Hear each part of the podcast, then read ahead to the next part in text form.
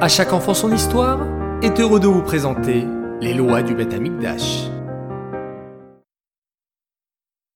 Bokertov les enfants, vous allez bien? Baruch Hashem. Nous sommes entrés dans une période spéciale du calendrier juif. Entre le 17 Tammuz et le 9 Av, nous vivons une période particulière qu'on appelle Ben Ametzarim, ou qu'on peut appeler aussi les trois semaines. C'est une période un peu triste, mais aussi une période durant laquelle on peut augmenter la lumière et le bien dans ce monde à travers notre étude de la Torah et nos mitzvot. Pourquoi est-ce une période si triste? Parce qu'il y a très longtemps les enfants, au temps où le peuple juif vivait en Eretz Israël, c'est durant ces trois semaines que la ville de Yerushalayim a été envahie par nos ennemis et que le Beth Amikdash été détruit.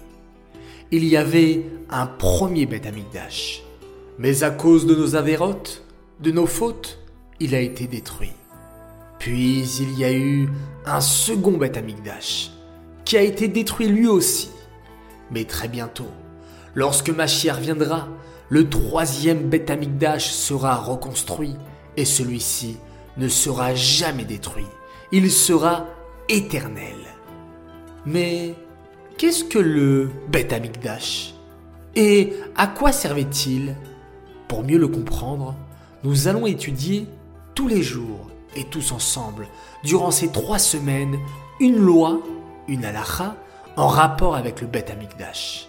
Ainsi, nous comprendrons mieux comment cela se passait à l'époque où il était construit. Et nous pourrons savoir de quoi il aura l'air lorsqu'il sera reconstruit. Lorsque le Mashiach viendra, très bientôt, on l'espère. Car lorsque nous étudions les lois du Beth Amikdash, Hachem considère que c'est comme si on était occupé à le reconstruire.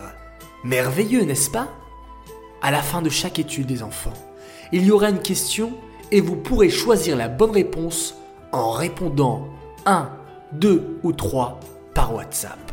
Puis, nous organiserons tous les jours un concours entre tous les enfants qui ont retrouvé la bonne réponse. Alors, je vous donne rendez-vous demain matin pour la première halakha de ces lois sur le Beth Amikdash.